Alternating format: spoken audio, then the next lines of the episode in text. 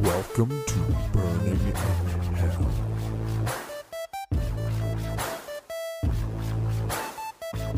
Oh my gosh. It is a very special, very special episode in hell today. Because I am with the woman who pushed me out of her home, the one and only former principal, mother of me, my brother, and four cats, and current jazz musician slash HGTV enthusiast slash Nana Still Got It's daughter that we're speaking to. Lenore Berner. Hello. Don't act scared now. I am. you listen to Burning in Hell every week, right? I have been a fan from uh, the very beginning. Yes. I know people always ask me like, "What do your parents think?" And I'm like, honestly, my mom is giving me edits. She's giving me feedback. She's telling me which episodes were she loved the best. Who to book? exactly. She's my momager. But it's interesting. We're doing a Mother's Day episode, and I was thinking about the people who listen, my little devils. Some of you might already be moms. Some of you might want to be moms. Some of you might have never even thought about it. So to talk to you just about like being a mom, I feel like is a little corny. Mm. I want to start off with the concept of in mental health reparenting oh, I love that. Yeah. because you're my parent and my mom is not just my parent. Anyone who knows me knows that we're like that annoying mom and daughter best friend. We call each other five times a day. My role model. I've always looked up to you. You've been a lot of what makes me who I am. Oh. And s- I mean, I can, there's really no words to give you what you deserve. However, one thing that's always important to know is how to reparent yourself. And I think me and you together later in life both realize that we have very high functioning anxiety. Yes. And, and before we talk about our very high functioning anxiety that I never high functioning that I never not to knew brag. not that I never knew we had until you helped me understand what that was. Mhm. Um, I just want to say, like, I, I always laugh when, when you say, like, oh, we're like best friends. You know, like, you know, in my, I, I sometimes think people think badly of that. You know, you think about, I'm the cool mom from Mean Girls. You know, I wasn't like I that. was about to say. I was not the You cool need a mom. condom? No, no, no, no. I was not that mom. No. I'd like to think that I was very much a mom, mom, mom un, until like you're we're an adult. But I was like a weird people pleasing child where like I never rebelled against you. I remember you being like, you can rebel. Like you like wanted me to get a boyfriend. You like wanted me to like But you were already like 16. Yeah. so I think with us, I realized I was calling you all the time, sometimes because you always knew what to say. And I felt like, okay, if my mom is wiser than me, why not ask her everything going on in my life? And I think as a person who's type A principal, you were like, I'm going to be the best mom I can be. Yeah, and you know, I've also learned in these like past 5 years, I would say, through actually through the coaching experience that I went through uh, toward the end of my career as a principal, I was in this really cool program of performance coaching and and not so much working with adults and helping principals, but helping kids even. And then I realized, you know, giving advice is sometimes the worst thing you can do. And I would practice on you sometimes. You'd call me and ask me for advice and this and that, you know, going back five years, let's say. And I remember thinking, the right thing to do right now is not to give her this advice that she so badly thinks she needs, but to ask her a question that will make her really think about what she wants so she can learn to trust herself.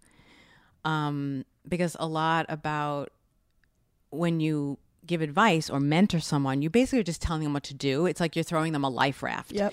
But you're not teaching them the skills they need to actually make decisions for themselves and to um, you know actually build trust and confidence in themselves. Yeah, and I think with this episode, through being a mother and through understanding what makes a good parent, you actually learn so much about yourself. 100%. And for people who Yeah. don't know what reparenting means, it means when you get older, you have patterns that you've learned from your parents, from your family. The voices in your head are sometimes things that you heard growing up. Absolutely. So, reparenting is you taking control of your life and saying, I don't have to listen to those old voices or the old traditions or the way things were if it was toxic or abusive or even just not authentic to you.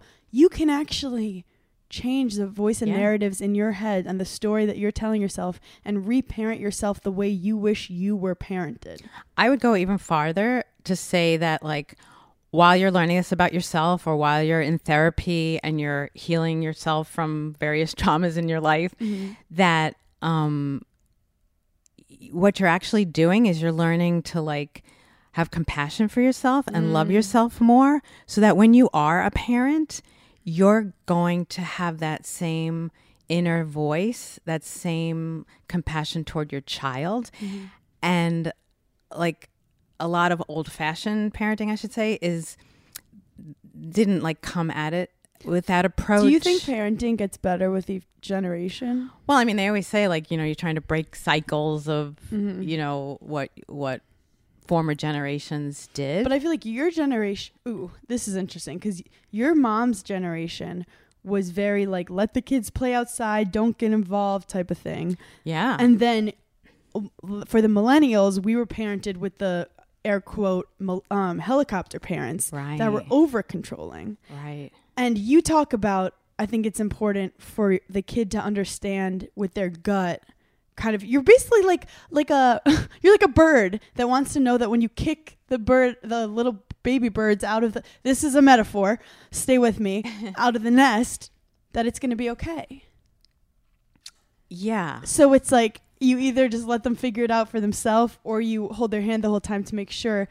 What is your opinion on that? Because also, you as a principal have seen so many parents. I have seen all kinds of parents, yes. And, you know, parenting changes with changes in culture. Mm. We're in a culture war right now. So, I mean, culture is always changing. So, yeah, I mean, I grew up in the 70s.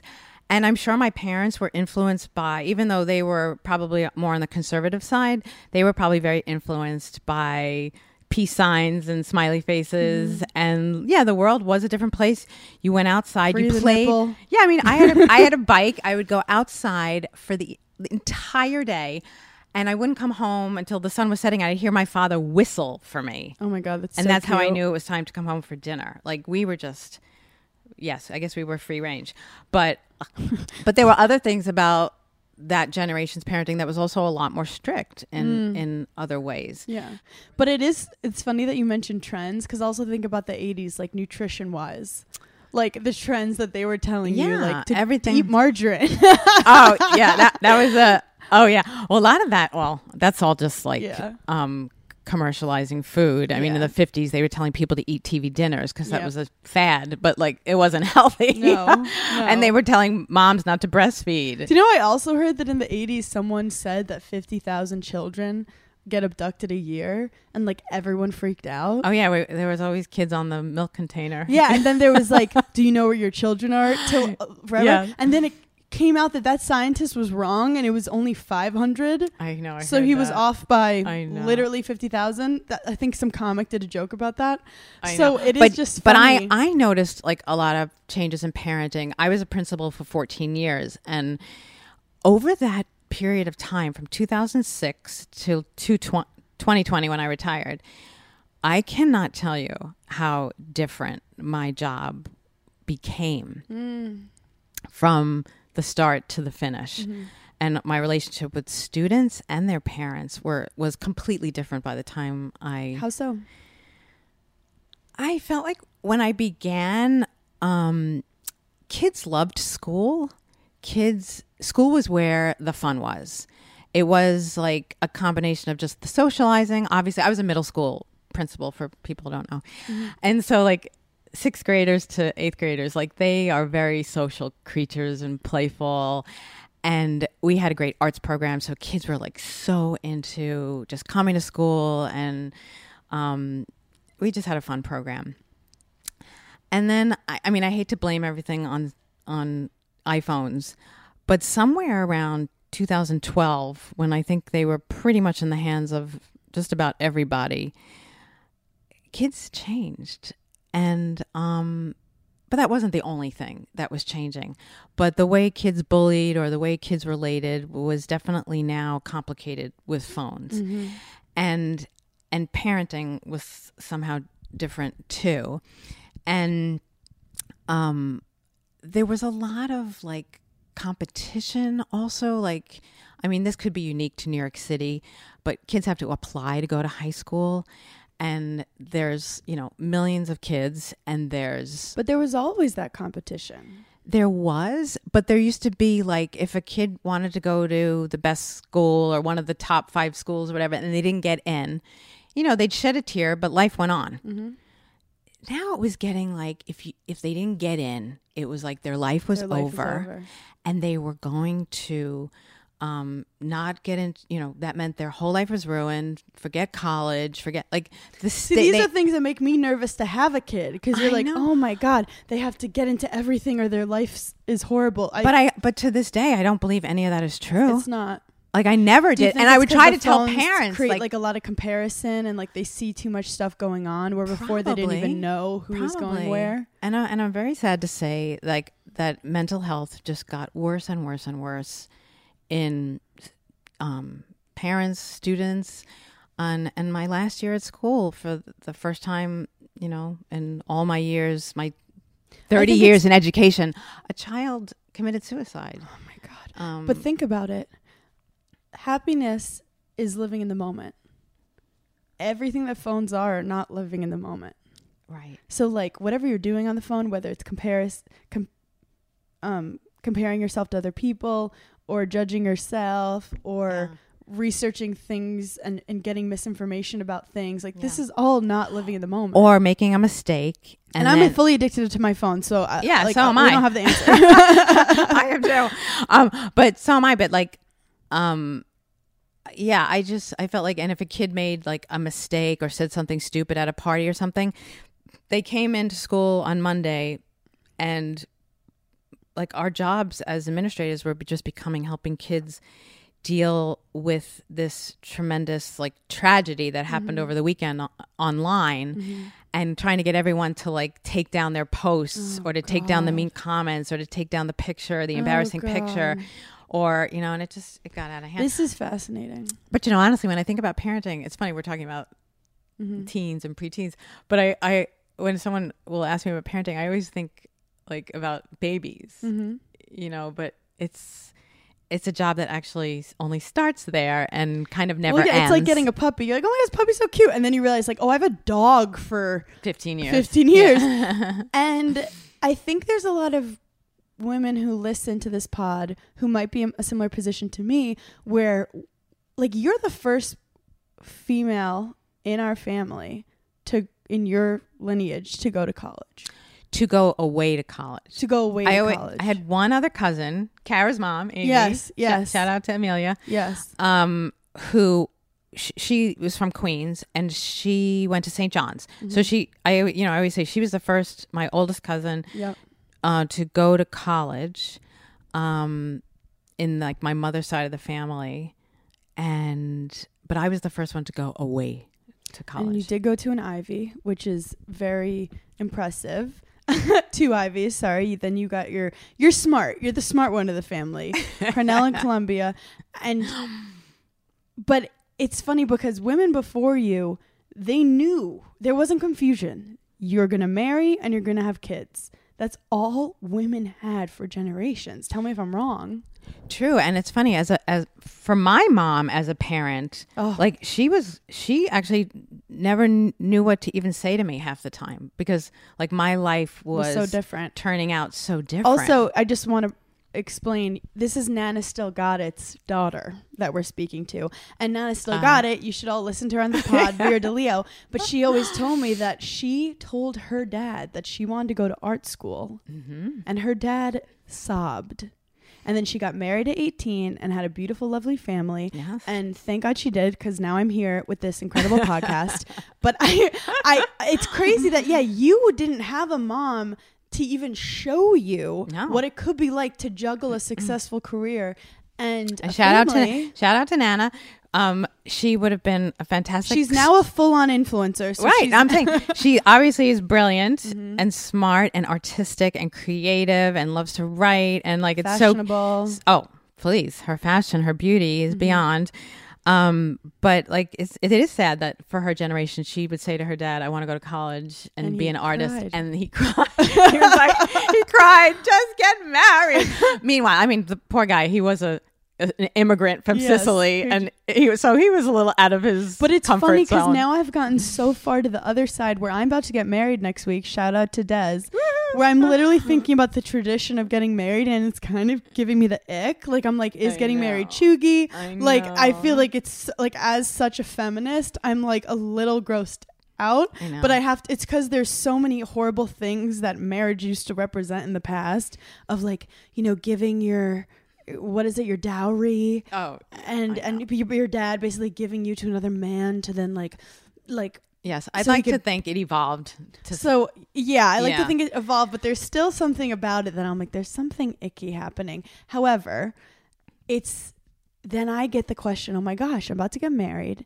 And then that means you a lot of people start a family eventually Mhm. after that. Mhm. and there's no right order to do that but that is like tradition Well, yeah, and I think your generation is also is faced with like a new way of doing that. So, so there I was like going away to college for four years, and obviously, like my parents were slightly horrified. um, but I was like such a good student, and I got into Cornell, and that was like a big deal. And I met up with a whole bunch of girls just like me. Um, from New York and all over, and but we are still some still- of them were trying to get their mrs degrees which is well, people would joke because some of the majors at the school were were well, you know, you know, Cornell did have like some traditional colleges within it Mm-hmm. that I think historically, you know, might have been where girls got their MRS. which is finding a husband Yeah, they became Mrs. Um, Where was in your head your career versus becoming a wife and mother? Um, yeah, it was, you know, it was definitely a juggling kind of thing. I mean, I was very focused on a, this very specific career that I had in mind. I was a science major, and nutrition back in the 80s was like a brand new science. And Cornell had this amazing program, and it was like the only one in the country. And I thought I was like gonna come out of there and be like this doctor, you mm-hmm. know? Yeah, solve AIDS, yeah, solve all the world's problems, problems. obesity, heart mm-hmm. disease, mm-hmm. everything. And looking back, well, I got I got far away from that career because I did see how none of it was making sense after a while. But that's a whole nother. But it also goes back to mental health, where you realize. Well, I realized it was not th- my job as a nutritionist wasn't helping anyone. Most of the people who needed who thought they needed my help really needed a psychologist to really help them work because they knew what was healthy and what wasn't. Yeah, I mean, intellectually, most people know what to eat Mm-hmm. and what you know maybe isn't something they should eat all the whatever. I don't want to talk about Yeah. nutrition. But it is interesting that you were. I could write a book. you were. on- You've always been kind of ahead of the curve in your thinking. right. So I mean, I graduated and I I had to do this like fifth year internship. I I mean, the amount of school I went through, and then I only did it for seven years before I was like. This is bullshit. This is the stupidest thing. I hated hospitals. AIDS was happening. It was terrifying to go to work every day. um, in New York City hospitals, and um, I just realized I wanted a, a happy place. I went back to school to become a teacher, of course, a science teacher, and um, schools were fun, Yeah. and they were definitely a much happier place. So, career wise and meeting dad, where did you decide I want to start a family? And were you ever afraid it was going to hurt your career? Um, so it's very interesting. I, I, you know, it's it's so long ago. It's it's hard to remember those little thoughts I was having, but we did go into college um, with this like cultural message. You can have it all. Yes.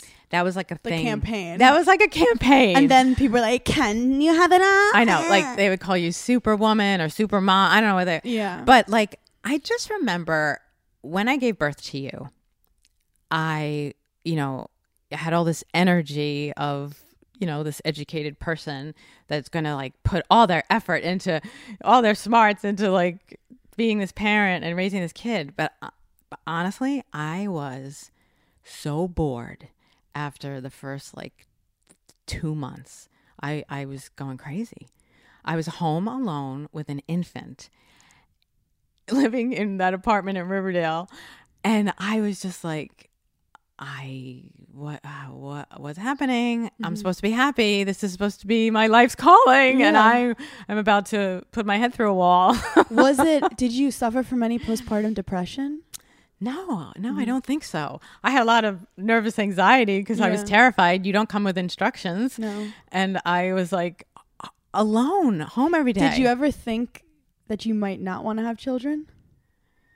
No, no, that never crossed. I don't think that ever crossed my mind. I mean, I was married and I was, you know, also in my 20s. I think I was like kind of like bopping around with different career ideas because Mm-hmm. I wasn't loving the hospital. And so I did like a few different types of nutrition related So jobs. it was like a maybe a good time to be like, let's try mom. yeah, like I think a lot of women in their 20s. So I was 24 when I got married. Mm-hmm. And which is a child bride nowadays in New York. But if you think about you and a lot of friends, you're, you know, when you were in your 20s, like you did every year. Yeah, like every year you're like, let's try Different this job. career. Yep. Let's try that career. different guy, different job. this one, I mean, like, I honestly, like, I felt worse about that than anything else. Like, I'm a worker and mm-hmm. I wanted to work and like have this career. And this career was like really not fulfilling me. So when daddy, like three years into our marriage, was like, let's have a baby. oh, so he was the one. That I think he it? was Oh definitely God, the, it was so definitely not me. It's so. Because I was just like trying to find myself. And you're right. I think there was a part of me that was like, well, this will be a fun project. Did you fear at all that you were gonna like lose yourself after having a child? Yeah, I, th- I think that probably crossed my mind. And then I think that I, um, like I said, after I had you, like two months into the job, I was like, oh, there's this part time um, teaching job at a college where I can teach dietetic technicians or something like, and and and maybe I'll do that two days a week. And I remember getting a nanny and like trying that out, and that and I really liked that. And um, and then we moved to Brooklyn when you were only nine months old from the Bronx. from the Bronx, and I and I had one last hospital job there in Park Slope, and and then I got pregnant for Daniel, and you were having like a lot of ear infections. I was mm-hmm. juggling a lot, mm-hmm. and I just remember quitting that job and just finished. Oh, I think I was already already in school for my master's too. I feel like you never know what it's like to be a mom until you're a mom. And and now with technology, I'll see a lot of stuff where people be like, they have t- two things. They do the this changed my life. This child gave me a purpose. This is the greatest thing that I've ever done that have, have ever happened to me. And then there's the like realistic mom TikTok where they're like, I'm broken. I'm so tired. I can't do this anymore. I feel horrible. And you're just like, uh, which one is it? Cause It's all it's all those things, and it's normal to feel all of all of those feelings because you can't like return it. No, but I do remember at one point, like in the middle of the night, handing you over to daddy saying, I'm not doing this anymore. at like Yeah. three o'clock in the morning. Yeah, yeah, yeah. And he's like, but I don't have boobs. and I was like, figure it out.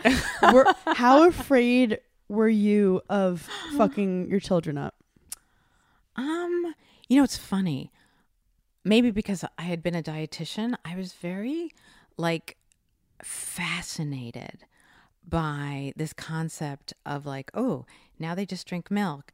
When do we introduce like foods? Like I was like really into the mm. science of like looking at a human and how they evolve from mm-hmm. this to that.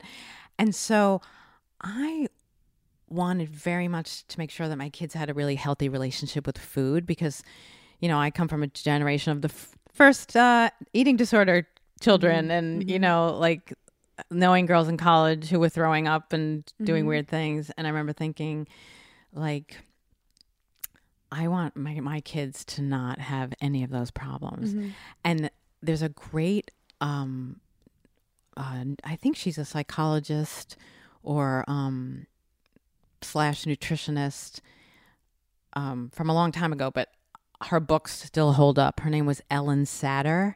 Greatest books. Um, two or three books that she wrote How do you spell sadder? S A T T E R, Mm-hmm.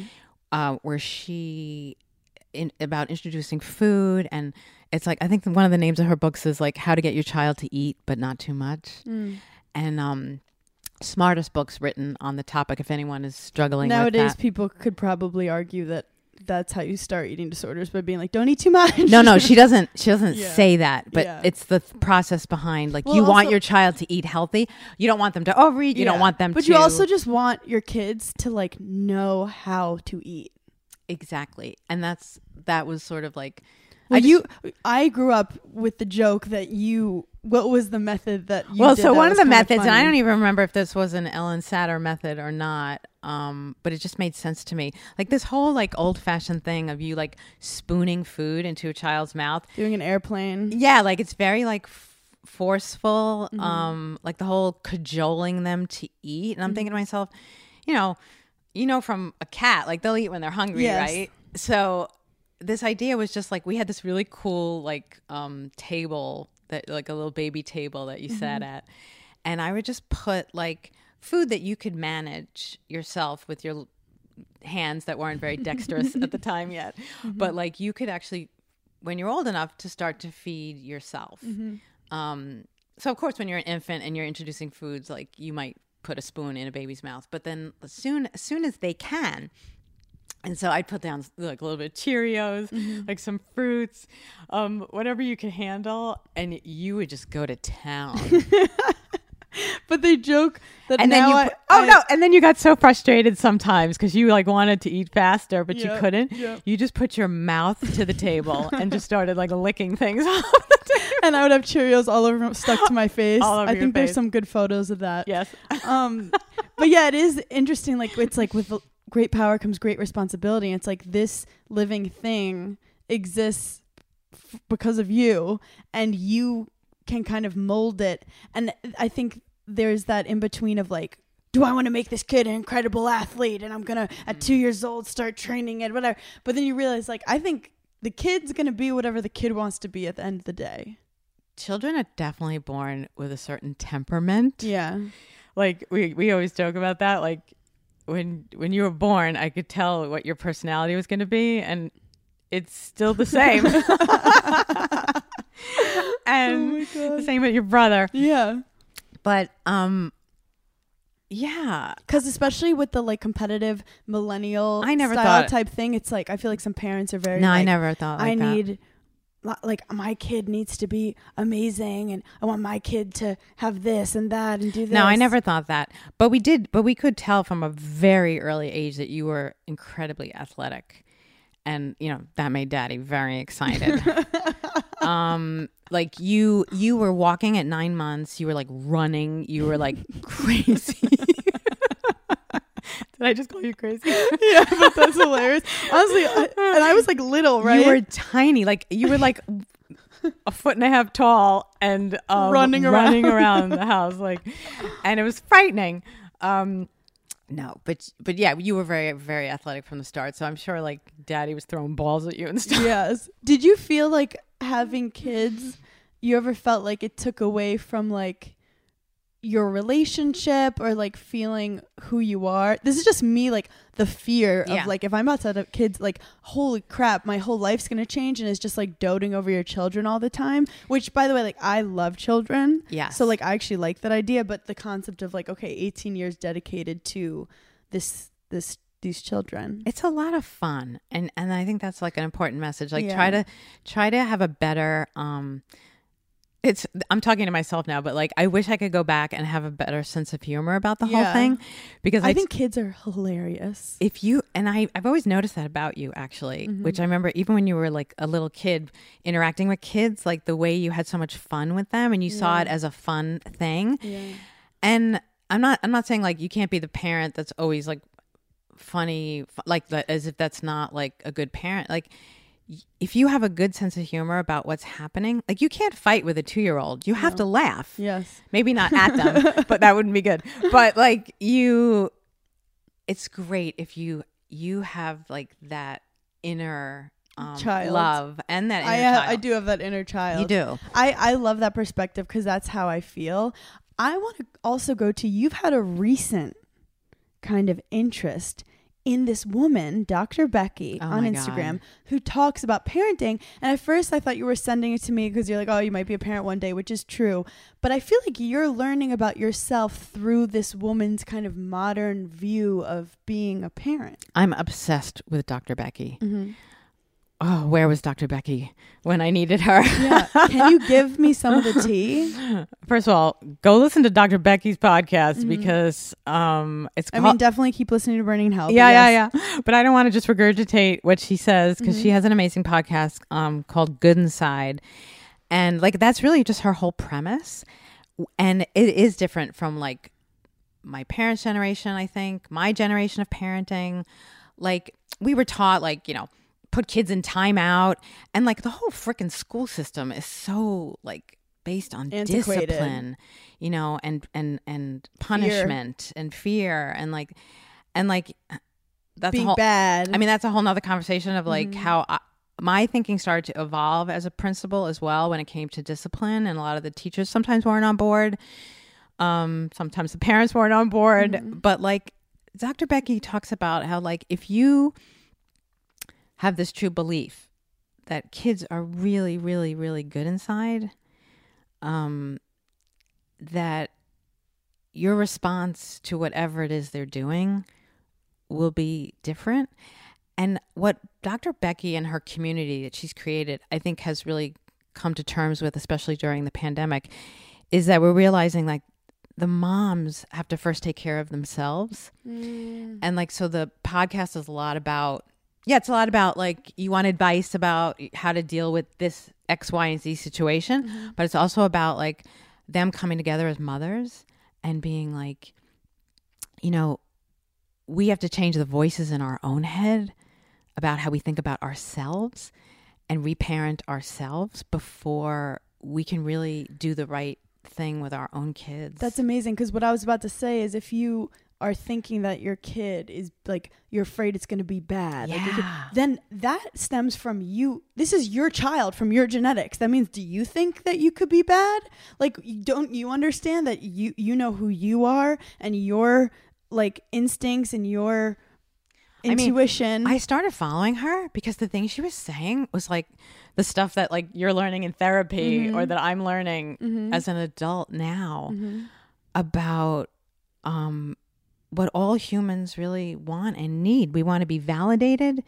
We want people to empathize with us and and connect with us. Mhm. And those three things are really like almost how you approach every parenting situation. So I have a, a question. I think this is the stereotypical situation. You're at the grocery store. Yep.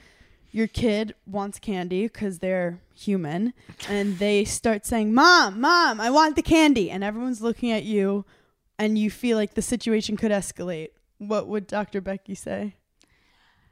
Dr. Becky, you know, she, she first of all, she she always points out those situations and Mhm. she's like, I've been there. Mhm. I was there today. Mhm. It's happened to me. Like, you know, it's all those are all very normal things. That's Yeah. what kids do. Yeah. Once as a mother, once you come to terms with every kid is going to do that, every kid's going to do the other thing, and stop with the shaming, like Mm-hmm. oh, like people staring at you in the grocery store because your kid's having a meltdown. Like everyone, stop. Mm-hmm. Yeah. Like that's what kids do. Yeah. Like everyone, calm down. First if of all, you look at, I was watching this Jane Goodall documentary where she random, I know, but she's observing the parent, the parent chimpanzees and the children chimpanzees, and these children chimpanzees are so freaking annoying. But that's just what these little kids are. Yeah. these little chimpanzees are, and she see the way the mom was so patient with her child helped her in her own parenting exactly by watching just like how human it's like i mean how parents and kids are in general I don't know what Dr. Becky would say about that exactly, so I'm not going to speak for her. Mhm. But I know she sells a whole like uh, handbook on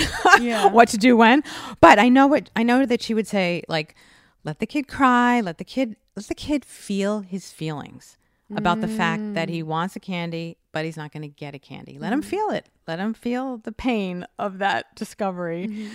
and then go home And if he's and if little Johnny's still having a tantrum or little Becky's still having a tantrum, sit them down and just be like, "Wow, I know, like I would really want a candy too or I mm-hmm. I I can see from all your crying you really wanted that candy, didn't you? And you know, just at that moment, the kid all of a sudden feels like she understands me. Like even as adult, as an adult, don't you love being understood by someone? Yeah. Like, oh my god, she sees me. She sees And you're my validating the problem. feelings. You're validating feelings, and then you just say, um, you know, you you might say, See, like- I'm a people pleaser. I'd be like, we can get candy later. Like I'd I'd immediately like throw that, which I shouldn't. But this reminds me of that thing you said that was very powerful to me when you said, when a kid falls, instead of looking at the kid and saying, "You're fine, you're fine, it's okay, you're fine." or or not even like that, but but to just even even mo- more subtle than that. You just quickly pick them up and pretend it didn't happen. Mm-hmm. Oh, little Johnny, look at the birdies. Look at the birdies. Nothing happened. Nothing just happened right now. That kid is confused. Mm-hmm. Like, ouch. I just fell and my knee is bleeding. And Mm-hmm. you're telling me uh, nothing happened and let's look at the birdies? So the advice would be when your kid falls, instead of doing all those things, you say, "That must have hurt. That looked like it hurt. Ouch. Ouch. Falling hurts." Yeah. Can, can I wash that for you? Can Like, I wash that for you? yeah, and it. and that reminds you of like how you should parent yourself, reparent yourself. When something bad happens, you don't go, "It's fine, it's fine. You shouldn't be upset. Yeah. Move on. You're fine. You're being uh, emotional." You say, "Damn, that hurts," and it's okay to feel upset. Yeah. But when, but then that's a version of reparenting. That's a really, really good example. 100%. And I also love how Dr. Becky talks kind of like you can't pour from an empty glass. And you mentioned that today in the New York Times there's a great article called "The Motherhood Advice You Actually Oh, I loved it. I read every and one of them. they actually like reached out to Times readers and they got 3,000 responses. It's written by Melanice McAfee and Danny Bloom. mm-hmm. And they have some really interesting piece of advice that you don't normally hear. Oh, it was so fun. One Yeah. is just stay hydrated, which I love. One of them is like be overwhelmed, um, maximize kid free time, pick your battles, consider the epidural, release the guilt, let them play, start fresh daily, chat early and o- often, don't panic. my favorite. One of my favorite ones was ditch the blame. Um, and it it it because it just talked about exactly what we just talked about about like the falling down or the um um the tantrum. Like once you validate their feelings, like oh you must be so sad or frustrated, whatever. Um, you'll see that the child like starts to become like immediately more cooperative. And then the, the author writes like as soon as I started doing that with my husband, my friends, and myself, we all need love and acceptance more than we need blame. Um, I thought that was a great. It's funny because I just clicked on don't get smug. I'm like, what does that mean? It says whether it's good or bad, it's temporary. That applies for your children's behavior, school situation, friendship issues. Don't get too smug when parenting is easy, although you should enjoy it, and don't get too despondent when it's hard. It all passes. This is literally advice for how you should deal with your own life. exactly, Which is never getting too high or too low, kind of the art of stoicism. yeah, yeah, yeah. Okay, it's funny they said consider the epidural because this is bringing up some beef between me and you. Because I joke, my mom went through a full natural pregnancy for both her births, and I feel like if I don't go natural, then I'm like being a weak bitch. But do you see what it says in this article? It says it says there's no trophy at the end. I thought of you. yeah, these They're powerful like- words were from the labor and delivery nurse at the hospital when I checked in. Consider the epidural. The nurse could sense I was trying to prove something to myself, and she said, "Honey, no one walks out of here with a trophy. Just remember that. the only thing you want to walk out of there is a healthy baby." exactly. Um, but yeah, some of these are really I liked powerful. the the last one. I liked was chat early and often. Um, honestly, the, the nicest compliment I ever got was from one of my guidance counselors. Um, because he noticed that, like when you and Daniel were teenagers, that you were like always asking me questions, and oh, and I would tell him like all these chats we have, and he was like, "How do I get my kids to talk to me. And this thing says exactly what I said to him was you got to start young. Yeah. Like really young. You have to like make them really comfortable and ask them, you know, have them talk to you like about real important things in life, not like stupid little things and mm-hmm. like talking about issues at school or something you Yeah, learned. the family dynamic starts early. You can't at 16 suddenly be like, "Tell me about what's going on in your life, son," and expect him to open up to you. Daniel was the funniest teenager.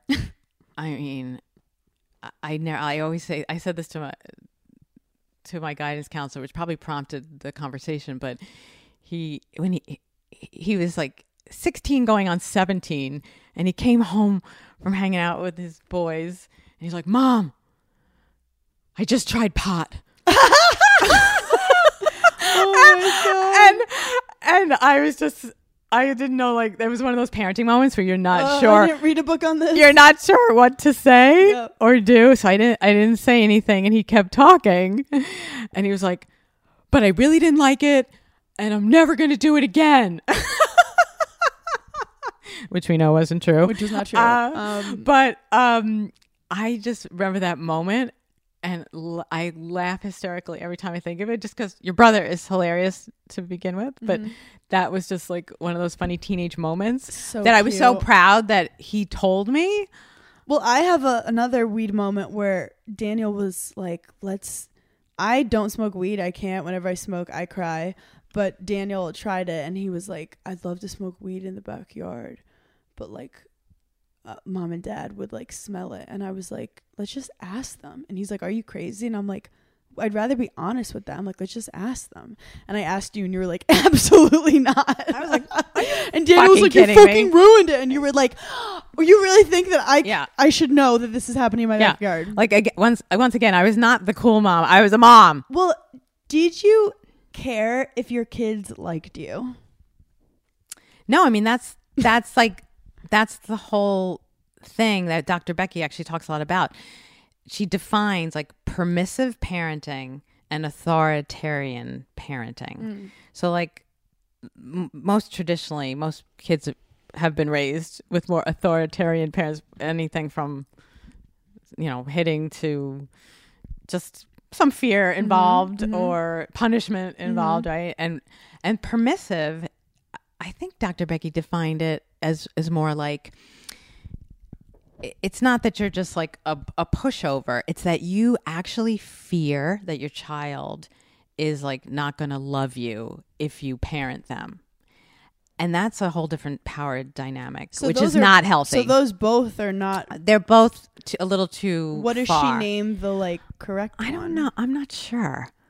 Um, I mean, I'm not sure what she, if there's a, a word for it, or, or if there's just like a, a balance of just being, you know, a, a parent who believes that their kid is good inside. um, there's so many good.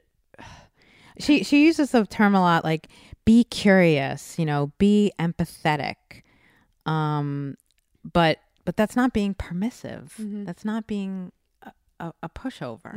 Mm-hmm, it's again it just goes back to that same thing of just like what every human wants validation empathy connection um you know but but like she talks about how like so much of authoritarian parenting makes you feel shame you know the whole like i think back like we were we were taught as parents to like do the whole timeout thing Yeah. oh daddy loved Dad timeout loved it. He I know. that. but i look back at that now and i, I kind of cringe like i, I well, sometimes I remember feeling like because you went from like parents to suddenly this like weird rule. Like it didn't. We felt disconnected. Like you were just this like king suddenly who was like, okay, five, four, three, two. I'm like, what's gonna happen? I- what are you gonna do? And it was well, weird. when you're little, I mean, it's kind of scary, and you do feel mm-hmm. shameful, like you're put in the dunce corner or something, you know.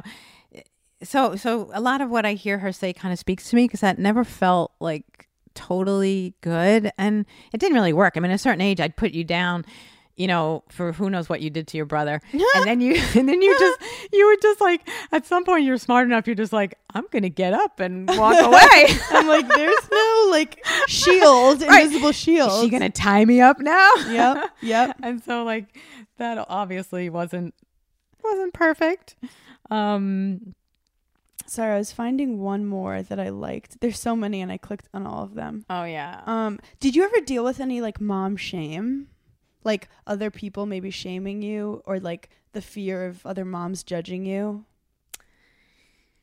Um, no. Hon- Honestly, like I have to say, like sometimes I feel like everything's a blur, right? Yeah. And I don't know if what I was doing was working well or if like you and Daniel just had pretty good temperaments and were just like kind of good kids. Like you mm-hmm. guys were so good. Maybe I don't remember. I think that's what the human race does. It makes you forget so you keep having more babies. But I found this good thing called settle for good. I'm like, what does that mean? The New York Oh, Times yeah. article. And it just said I was sorting out the pros and cons of childcare options and I just was scared of the long term impacts and like just trying to be like the perfect parent, not fuck up your kid. And he said someone gave him really good advice and they said, You want the very best for your children, but they don't really need it. Liberating and true. Dr. Becky talks about that a lot. Actually, it's she calls it good enough parenting. Yeah, because that's what I think I'm a perfectionist and you are too, that I would struggle with. And then you deal with the shame. And that's also my issue with myself, being a perfectionist Yes. and thinking I need to do everything right Oh my and God. perfect. She had this whole thing about um perfectionism that of course I think I read it and sent it to you because I was like um where she was just like um when it when a kid like has a little tantrum because he can't get the math problem, let's say an mm-hmm. elementary school age kid, right?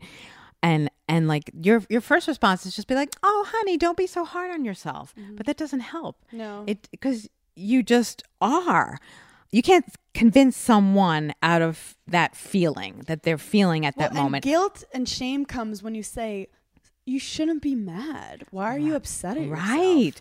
Right. So the way you you can try to change the the way they relate to that feeling they're having, Yeah. that's frustration over not being able to do the math problem.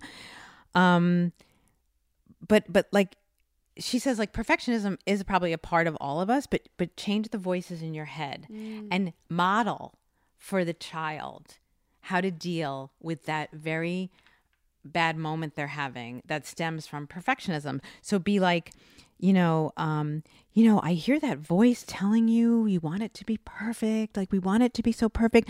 But you know you also have a good enough voice inside your head. And and and there's also a voice in your head that's like it's okay to mess up voice. Um Yeah. and another voice in your head that's like i can do really hard things mm-hmm. and like you teach the child that there's like other ways of thinking about yes. this problem That it isn't so black and white that you're either stupid or smart or you're And then- either bad or good. and then she goes as far as like drawing like a, a like a little paper like to model it for the kid and what you're doing is you're building the child's resi- resilience mm. You're showing them how to bounce back so she like she like draws this um there's like lessons card. in everything. Yeah, she draws this like little card that says like happy birthday, but she spells happy wrong. And she's like, "Oh no. Oh, it's not perfect anymore, but you know what? Oh, it's okay. I'm just going to do it. Look what I'm going to do. I'm just going to like cross that out and oh, I have an idea. Here it is, and it's good enough. And like just showing the mm-hmm. kid like, "Oh, okay." And that kind of reminds me of the concept of adversity and that it's important for you not to be like so protective all the time, even of yourself. It's so that like learning that failure, you get, you train those muscles in your brain to be like, oh, I'm strong, I'm capable, I'm not afraid of failure, I'm not afraid of messing up because I know I can come back. And I just feel like there is such a beautiful connection. And guys, whether you choose to be a mom or not, or a dad or not, it's this is not what the conversation is about. It's what you can kind of learn about. We all had some kind of upbringing and how that affected who we are and how that affects how we talk to ourselves that we can change. And going back to your initial question about reparenting, we were talking about reparenting. um it's it's like this thing I just keep thinking about over and over again. And I've actually played some scenarios in my brain of, of like things I should have said and done maybe to you or Daniel and things that maybe my parents should have said and done with me. But the thing that um I love so much that the the last thing I'll say about Dr. Becky is like she she says that while you're screwing up in front of your kids, which you will do, you're gonna have a meltdown. You're just gonna scream and yell at your kids one day, knowing that it's the totally wrong thing to do, and that you're uh, you're totally like scaring everybody in the house.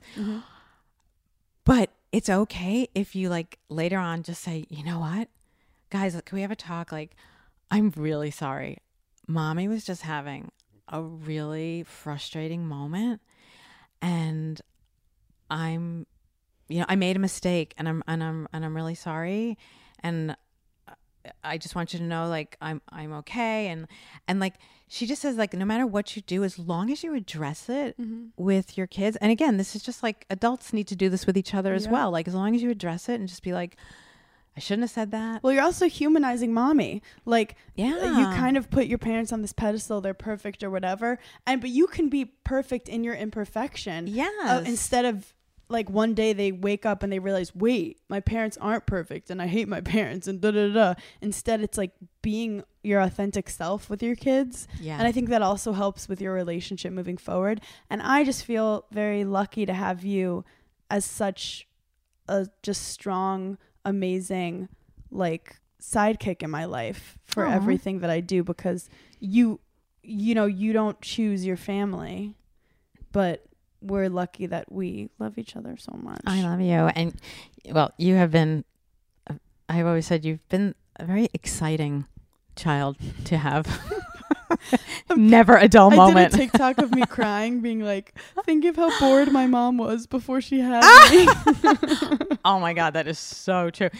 Can the can the educator and me just recommend to your listeners three books that I love? I would love that. Um, and this kind of goes back to like my job as a principal. Like I was always so into this whole like you know parenting stuff, and I I thought it could be helpful. Some of it backfired on me. Like a lot of parents did not want to hear about it, even mm-hmm. though you know I would just I would have me I would have I I started a book club for mm-hmm. parents, mm-hmm. and we read these two books.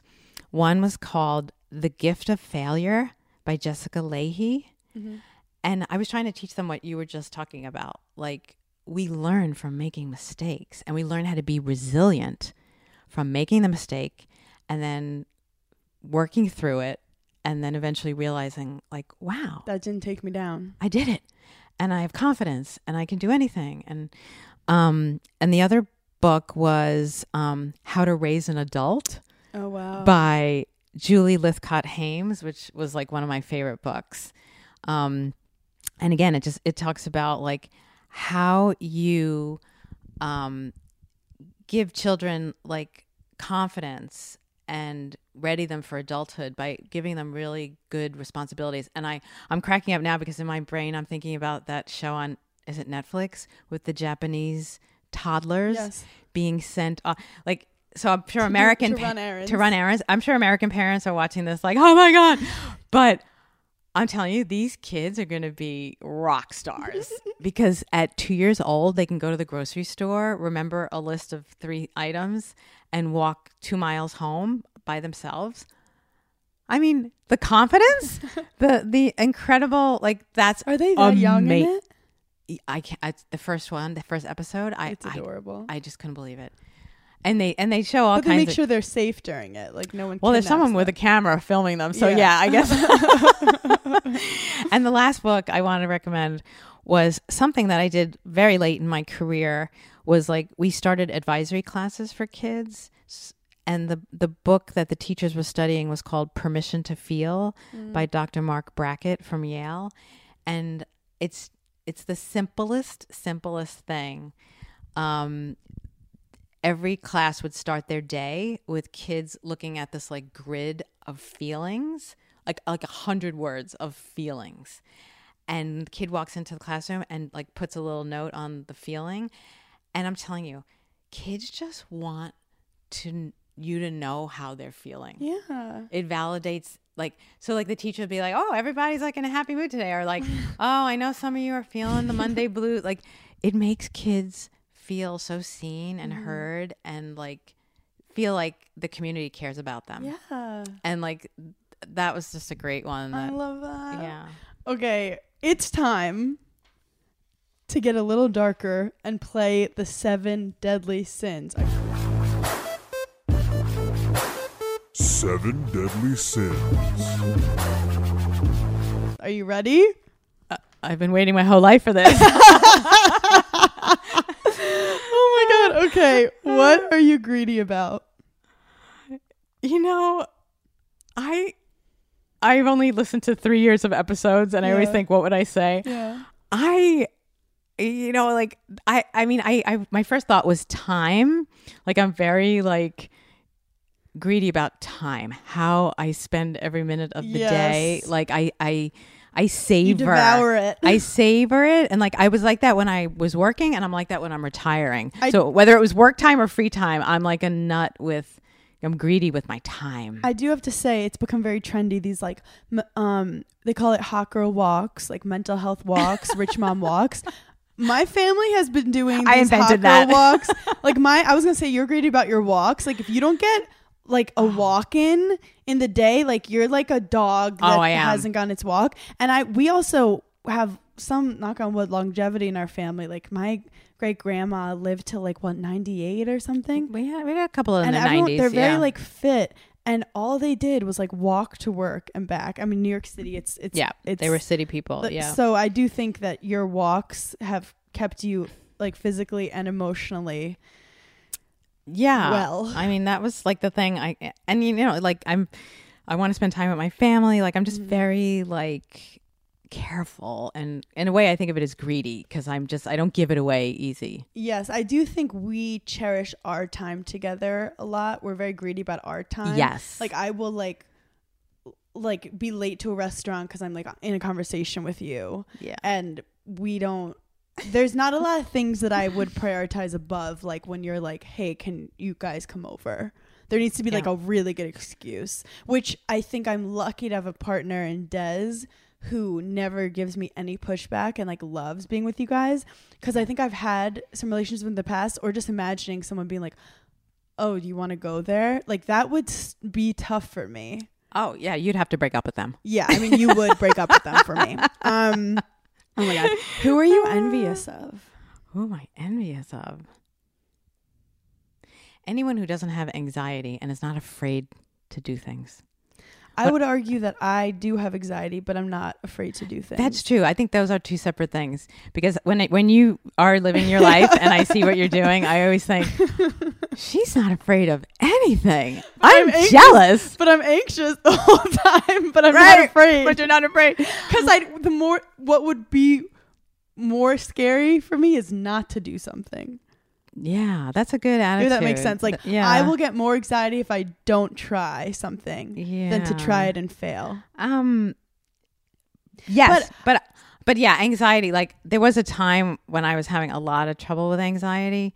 I'm much better now. But I think no one really knew because you were so you were just so put together, which is like kind of classic type A Yeah. like New York City woman, but you're also like so successful.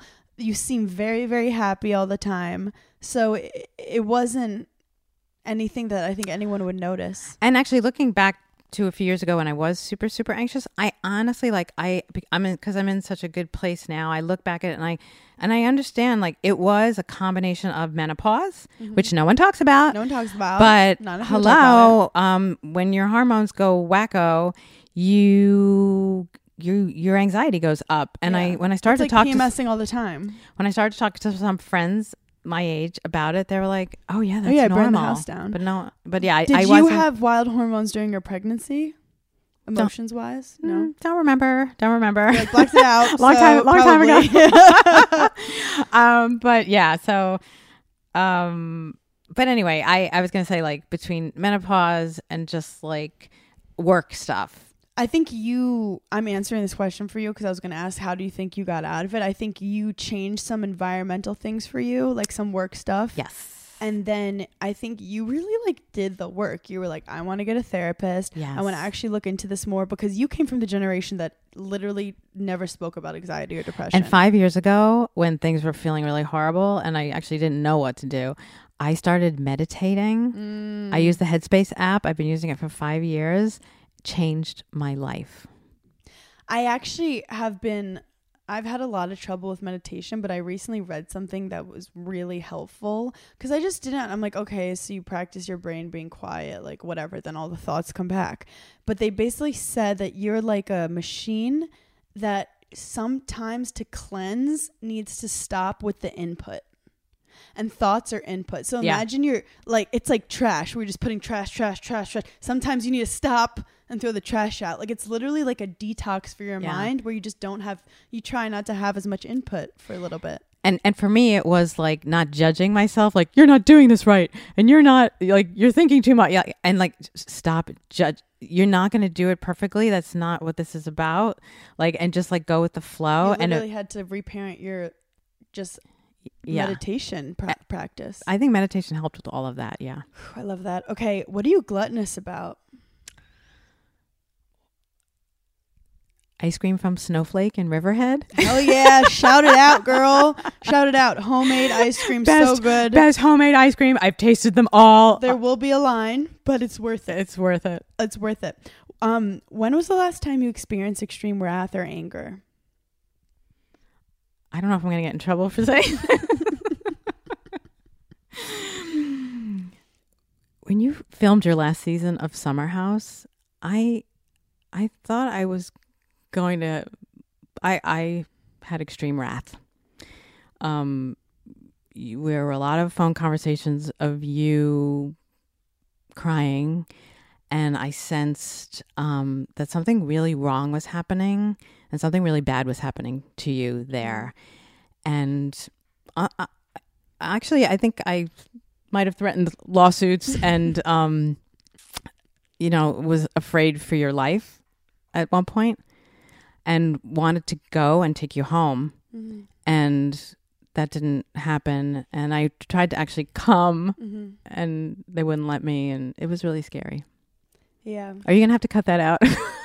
I don't know. You, s- I think some people need to know the extent of what went down, but I also it was really I, I've never felt so I, I, we're talking about parenting Mhm. i mean like a lot of bad things have happened to you in your life you were hit by a car in college Mhm. there were many times in your life where I, you almost died a few times from various illnesses i think i saved you from your appendicitis i mean like you've had some pretty scary things happen to you as a exciting young woman living life Mhm. getting out there just out there. doing things. Life happens. You get hit by cars sometimes, you know, like whatever. But like that to me was something that really I I had rage because I saw what was happening and and then of course it happened.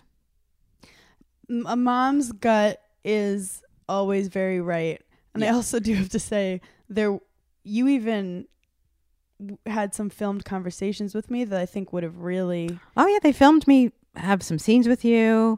They filmed you talking to me on the phone. None of that aired. um when was the last oh this is funny. When was the last time you were a sloth? Like a lazy piece of shit? Never. literally never and most when most guests say that i'm like you're lying. Actually, actually, yes, never is my first answer, but my second answer would be my little baby kitty kitties help me be a sloth sometimes. because they fall asleep on you and you can't get up I can't get up. So I had Muffy on one leg one day, I had Mhm. Willie on the other leg. So sometimes I'll do that. And probably the very last time I was was when I binged Bridgerton. I love that. I also think that you have gotten better. You used to not even be able to like sit and watch TV. I never sit. You never so the fact that at night you've been able to like sit, enjoy a show for even like 1 hour, I'm proud of you. It's very healthy. I it's like very healthy. Meanwhile, you guys on the other side we have my dad who could watch sports and sleep all day long. it's truly like an Olympic sport for him to veg on the couch. the yin and yang. I have the combination of both of them, so it's been a struggle. you just work from the bed. Exactly. I work all day from the bed. Like when I say I'm a lazy perfectionist, it is so true and so painful. It is a jail in my mind. Um Ooh, okay. When was the last time you let your ego or pride get in the way of something? It you know, it would probably be work related stuff. Like when you're in the same job for 14 years, it Mhm. becomes like your baby, Yeah. no pun intended. But like if anyone messed with like my school or or there was bad press about something, I would get like really upset and very like I would defend, you know, my teachers. Yeah. I would always defend my school. Like I was so proud of the institution that it was. So don't mess with my school. I gotta. Okay, so the question is when was the last time you lusted over someone? I do want to speak before we go into your celebrity crush. You got a little too excited to talk. I got a that. long list. You got a little too excited, but I just want to say, as a mom and having creating a family, do you have any advice for like keeping the relationship a priority and keeping it special while having a family and being a mom? Yeah, I mean, you you just always have to like make sure that everything you do is like together, like communicating a lot, you know, joint conversations about the kids because if you don't, you know, if you don't agree on something, like you you have to come to some kind of compromise. I know that sounds cliche. But like also just always having making sure you're having fun with that person. Mhm. Like daddy will joke to this day. Yeah, I still laugh at his jokes. I know. And I do. You Like, guys are adorable. You he's still funny. flirt. You guys, my f- parents are still like in love, and it's crazy. But it's like I just feel very fortunate to be around that. Like you guys literally flirt. It's annoying. He's funny. So speaking of celebrity crushes, who are we into? You know, it, it takes a lot for me to like decide you're my crush. You know, like You're like I'm super picky. I'm very, very picky. Um, and like I've had different crushes in different decades Yes. of my life. yes. I mean, like when I was a teenager, I had this like weird obsession with Steve McQueen, Hot. who was like older. Like I don't, and of course, like Robert Redford. Hot. Like these are guys from the old days, but they were like, oh my god. We have the same type, me and you. I think in the '90s do. though, I was dying over Jude Law. Jude Law, like in the holiday, Yeah. like I never die. really got into him. I think he was like a little t- older for my taste when I was that age. right, he is like my. Oh, and I, I didn't know re- you liked a British accent. I guess I do. I also loved Ralph Fiennes. Oh my god, in the English Patient, like oh my god, I Oh, loved him. I never watched the English Patient. I was obsessed with him. That was also the '90s, and but I would say recently, recently, like, I don't have a lot of crushes, but have and then you go on for thirty minutes. recently. Okay, um, Regé-Jean Page yeah. can't even look at. I'm just dying over him.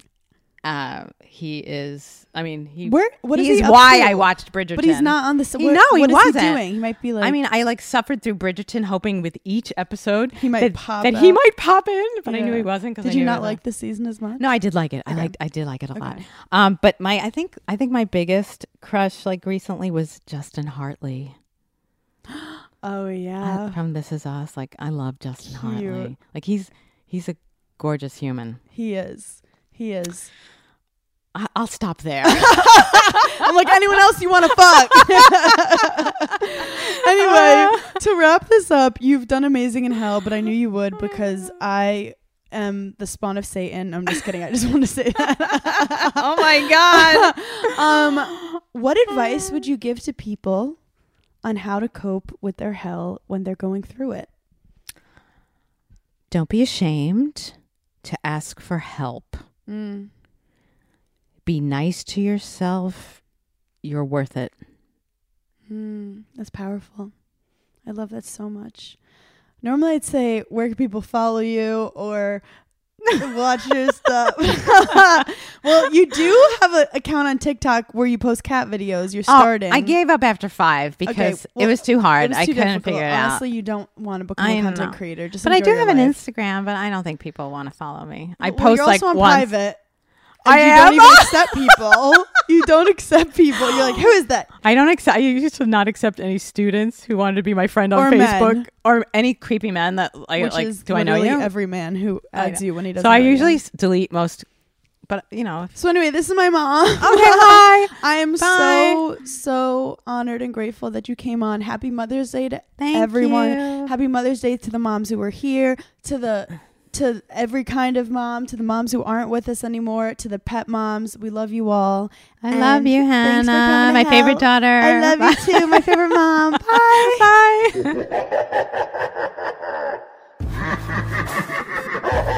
Bye.